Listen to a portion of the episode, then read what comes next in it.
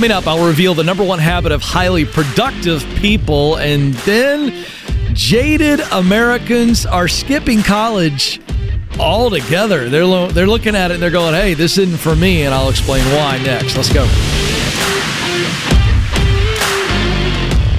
Helping you win in your work life so that you win in the rest of your life. I'm Ken. This is the Ken Coleman Show. All right, let's talk about the number one habit of highly productive people. Now, uh, I will fully admit here, right out of the gate, that I am not the most organized person in the world, but I am highly productive. So, some of you might be thinking, well, I, I'm just a disaster with details. Uh, and I, I and and I just I, I I don't need a little exercise here in uh, how to be productive throughout my day. And I'm not your guy. Uh, but it is a myth that you have to be super organized to be productive but you can be disciplined. So the problem we're going to take on today is that those of you who aren't highly productive, I'm telling you there's a reason why, and it's because you're reactive instead of proactive. So while I'm not the most organized guy in the world, I am highly prioritized. So, how did you get here to where you feel like I'm not as productive as I could and should be? Well, there's a phenomenon known in psychology circles as emotional contagion. Now, that sounds scary, doesn't it? But think about it. You ever been in a crowd of people and, and, and somebody starts to freak out and, and, and panic takes over? And you hear somebody scream and horror or, ah!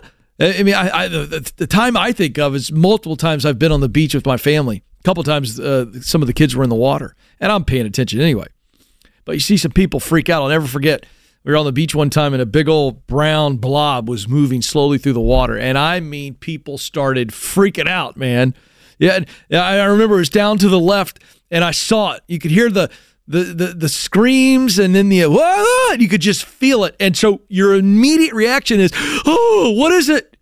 And you look in the water, and I remember seeing the brown blob, and I was like, "Kids, come on, get out of the water!" You know, I panicked. My poor kids. You know what it was? It was a giant manatee, which is basically like a golden retriever of the water. You know, they're not going to hurt anybody. They're just kind of floating along, kind of like Eeyore of the water, right? Just big old blob. And, and everybody realizes. So panic, you know, uh, kind of went away. And I was like, oh, that's kind of interesting. And so emotional contagion occurs when you mimic, usually without any type of conscious effort, the emotions and the expressions of people around you. So, like that beach scene, right? Uh, that's emotional contagion. And so it's important to, to, to realize here that our emotion is what fuels our action. Let me say that again. Our emotion fuels our actions. All right, so let's get off of the beach and in the office. All right, so let's create a scene. Somebody rushes to your desk or to your office, and you can tell that things aren't going well with them, right? They, they, they just, you, you could see it. They're tight, they're tense. Maybe their, their face is red. Maybe they're sweating. Maybe they're cussing. Maybe they're just biting their nails. They're freaking out. They've got a work emergency. That's how it's presenting, right? And they bring it to you. And they need you to drop everything in that moment and help them get engaged. And, and again, this could be a coworker, this could be you if you're a leader and and you've got an employee that's coming to you and they're freaking out. And so this is exactly like the scene on the beach. Here I am, a parent, and I'm charged with taking care of my kids. I want my kids to be safe.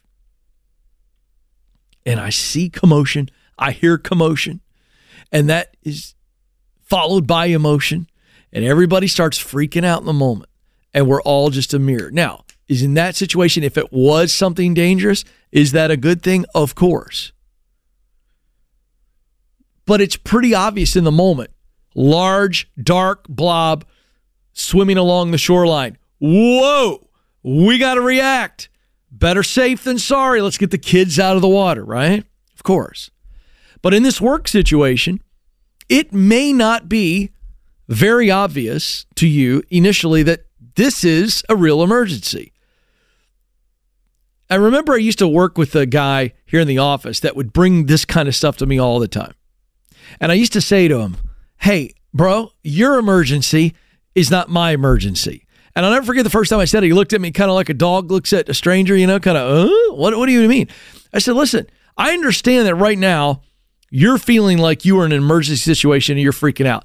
But I have listened, and my initial reaction here is this is not my emergency, and it may not be your emergency. So here's what we're going to do we're going to breathe, and we're going to talk, and then we're going to ask questions, and we're going to think, and then we'll decide how we're going to react. It was a calming mechanism for me because I in, intuitively knew I had much more experience than this young guy and we were working together.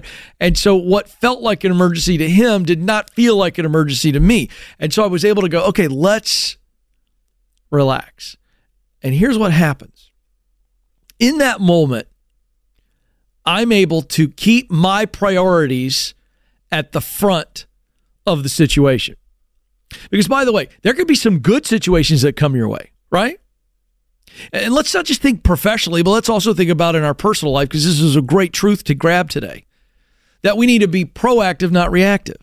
So, an urgent opportunity that seems really great may not be a slam dunk yes for you. The person that's bringing it to you says, This is a slam dunk yes. And you may be going, It's not a slam dunk yes to me.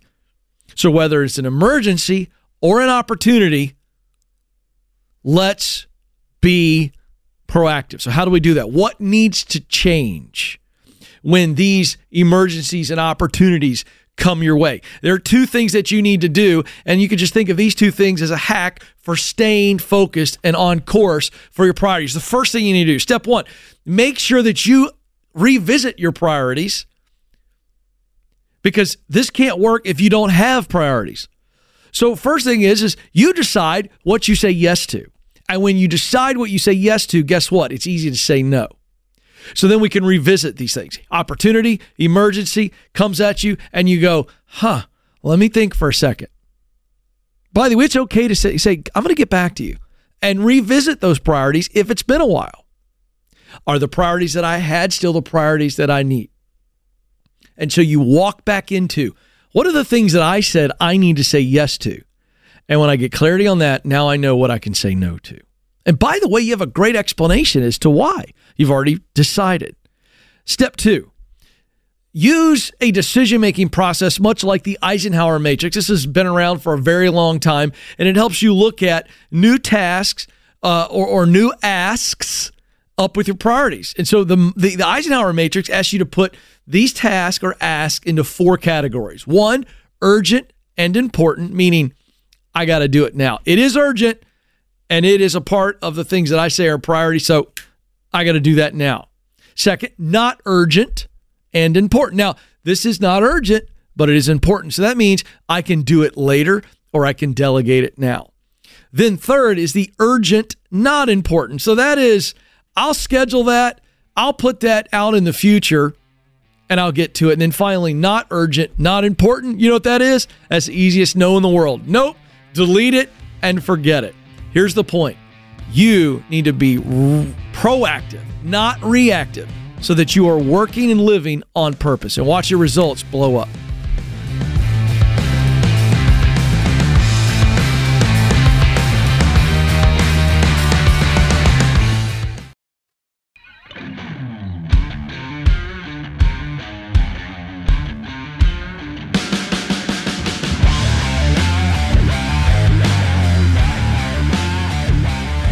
40 million people are already staring down the barrel of more expenses in their life in the form of student loan payments, re uh, re-engaging, reoccurring now.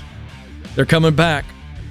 And uh, we at Ramsey Solutions have been helping people for decades. We've given so many people, millions and millions of people, the tools, the encouragement to get debt free and get out from underneath these student loans.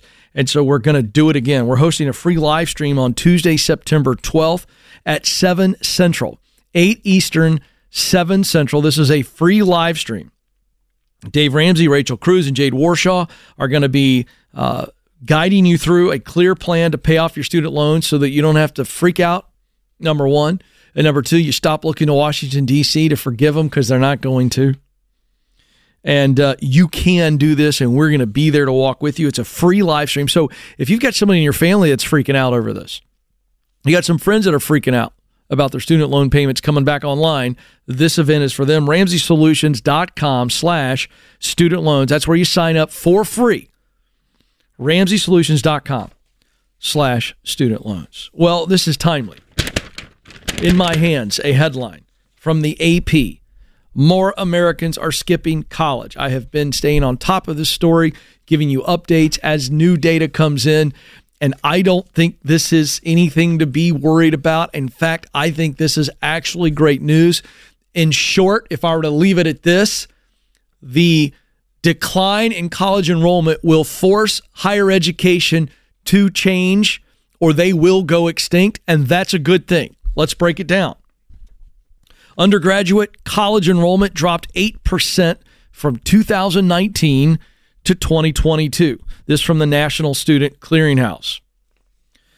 This new generation, these Gen Zers, they don't see the value of a college degree like previous generations have. The cultural message, interestingly enough, is not changed. The cultural message is Go to college. You'll be more successful. You're going to make more money if you go to college. There's no data that is worth standing on that says that you will be more successful. Is there some data that shows higher salary? Yes, but that's based on older data. That data is changing as I sit here and talk to you now. You can gripe about that all you want to. You're wrong. I'm right a college degree does not guarantee success. Uh, for those who forego college, it's uh, in history, historically, it has been uh, lower lifetime earnings. I'm going to pull that out for you cynics who always like to defend a college degree because you think it's somehow tied to your personal brand. It's not. Get over yourself and listen to what I'm saying. The Georgetown University Center of Education and Workforce um, says that those without degrees are more likely to lose jobs. That's not true. That's not true. I just talked about the fact that, and I'm going to be talking about more here in the in our in our uh, last segment. You need to go to YouTube to see this segment for those of you that are on podcast and radio. Uh, but we have more trade jobs than ever before. They're the safest jobs, by the way. The trades exploded during the pandemic while white collar jobs got sent home. Come on, folks, get your head out of the sand or out of your you know what. It's changing. Times are changing. This is from Zack Mabel, a Georgetown researcher. And Zach, he's got his head in the sand. It's quite a dangerous proposition to the strength of our national economy. No, it's not. it's not. We have, listen, we have manufacturing positions open. We have welding positions open. We have electrician jobs open. We have we have uh, carpentry jobs wide open right now. That would help our economy. Tell you what's going to hurt our economy is when we have a housing boom and we don't have anybody to build houses. You dolt. Why is this happening? Well, let's take the pandemic. When college students were essentially left to their own devices to learn on their own and watch video classes and check in. They started to go, wait a second, I'm going into debt for this. I'm not learning anything. I'm watching my friends make really great money on YouTube. That's what's changed the perception of things. All the while, they're seeing student debt soar and they're seeing the headlines on this, and they themselves are freaking out because they're tens and tens of thousands of dollars in debt. It can't afford it, can't use the degree they had. That's their own conclusion.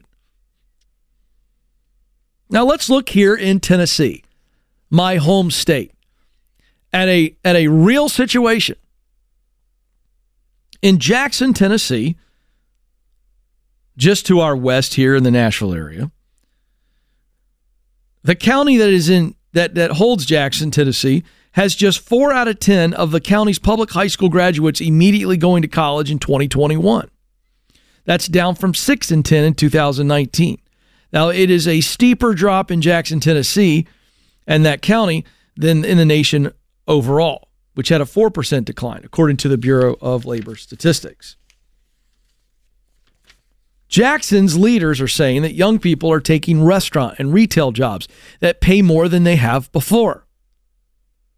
They are also being recruited right out of high school by manufacturing companies.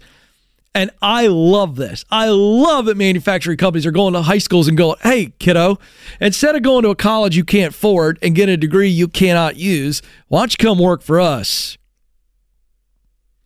Vicki Bunch is the head of workforce development in the area's Chamber of Commerce. And she said students can't seem to resist sign on bonuses and wages that far exceed any they've ever seen before. Yeah, because these students aren't idiots. They, these are smart kids. Now, across Tennessee, the education experts in Tennessee are wringing their hands because they think that this is only going to accelerate. Take the $5.6 billion Ford plant near Jackson that's going to produce electric trucks and batteries. It's promising to create 5,000 jobs. And it's already attracting young workers. Yes, I love it. Daniel Moody is a, one of these young people, 19, recruited to run plumbing for the plant after graduating from a Memphis high school in 2021. He is earning $24 an hour, and he's glad he passed on college. He said, if I would have gone to college after school, I would be dead broke. The type of money I'm making here, I'm not going to be making that while you're trying to go to college. He's right. More young people are pursuing programs other than a four year college degree. And some states are seeing a growing demand for apprenticeships in the trades, which of course will give them a certificate and other credentials that they can use. Give you another example. Before the pandemic, Boone Williams was the type of student that colleges wanted on their campus. He took advanced classes and got straight A's. But he grew up around agriculture and he thought about going to college for animal science. And then when his school outside Nashville sent their students home for most of his junior year because they were freaked out, and the teachers' unions probably didn't help, and they shut schools down, this kid said, forget these virtual classes and logging on. He started working at local farms, breaking horses or helping with cattle. He said, I stopped applying myself once COVID came. I was focusing on making money rather than going to school. And how can you blame him? He's going to sit at home and watch his teacher teach on a Zoom class? No thanks. So a family friend told him about apprenticeships and he jumped at the chance to get paid while learning a craft. Today he works for a plumbing company and takes night classes in the trade. he goes, in the long run, I'm going to be way more set than any of my friends who went to college. And he's right. You watch this young man go into plumbing, make really good money. And if he's smart and he invests like Ramsey Solutions can teach him to do, he could be a millionaire in his 30s. And oh, by the way, good chance that Boone is going to start a plumbing company. And what does that do? That creates more jobs. Come on, folks. This is America. Hey, parents, wake up. It's not embarrassing. It's not less than for your kid to go right out of high school into the trades. In fact, I think it's preferable. Let them go, mom and dad. Let them go.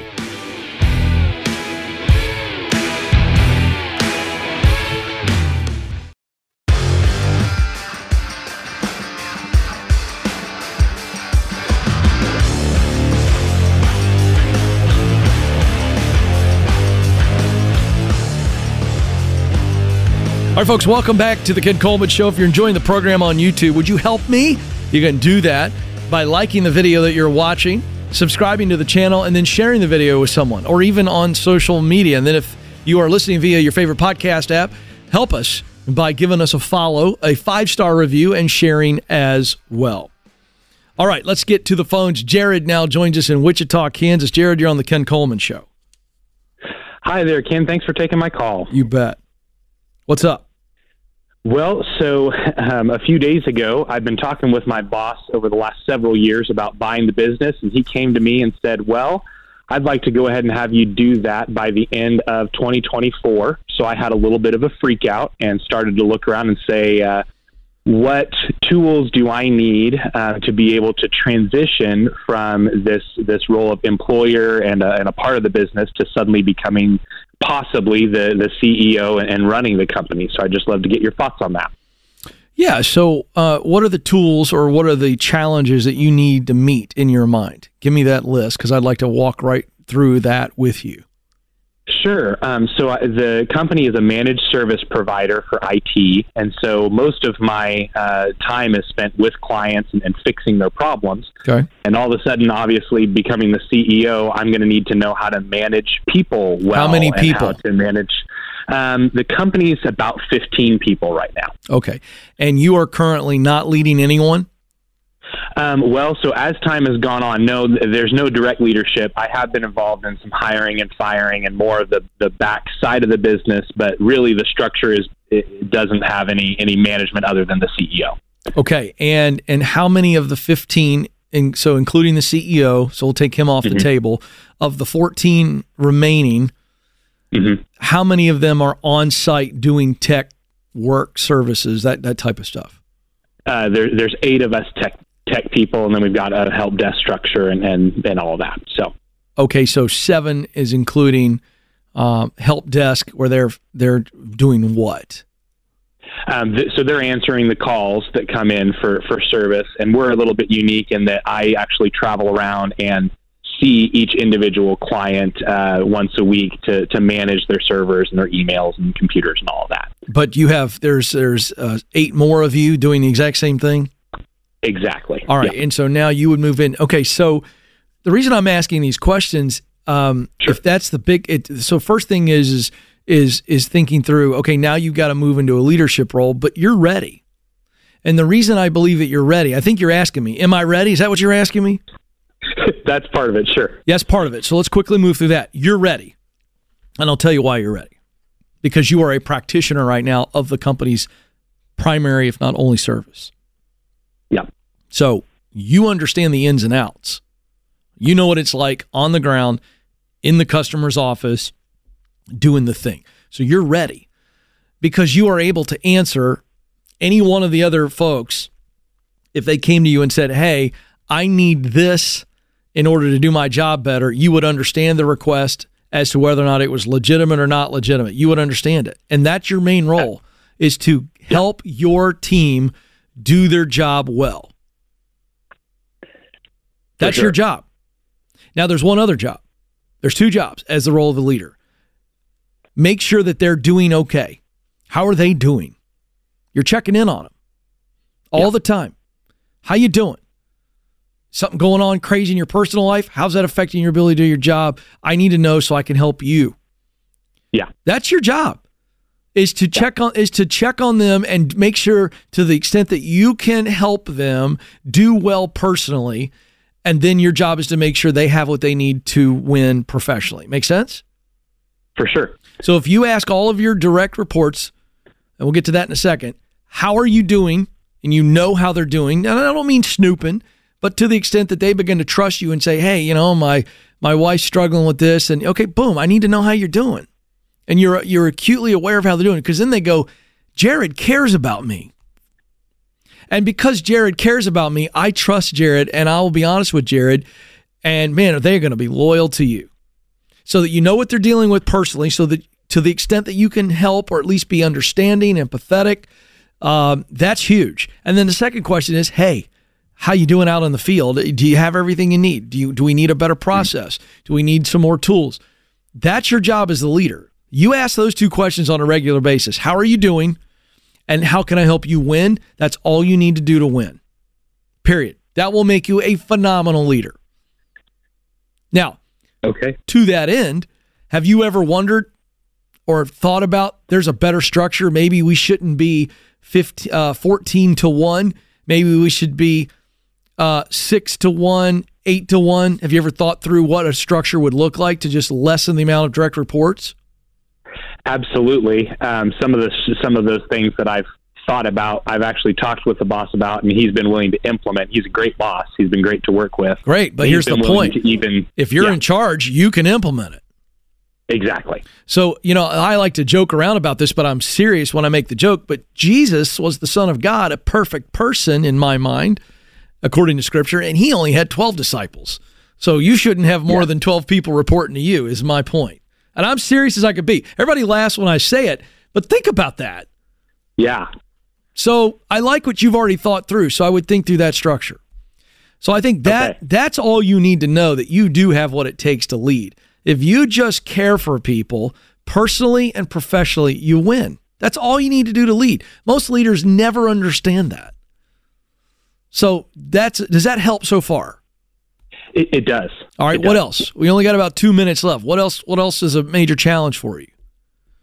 Well, I'm I'm just wondering is there are there resources? I mean, as far as the the ins and outs of that of managing people, is there is there anything I should be reading? Is there anything I should be watching? And anything that I can do to enable me to do that well when the time comes. Sure, I'm going to give you. yeah, I mean, uh, I, but I want you to take what I just told you. Those two things are actually practical.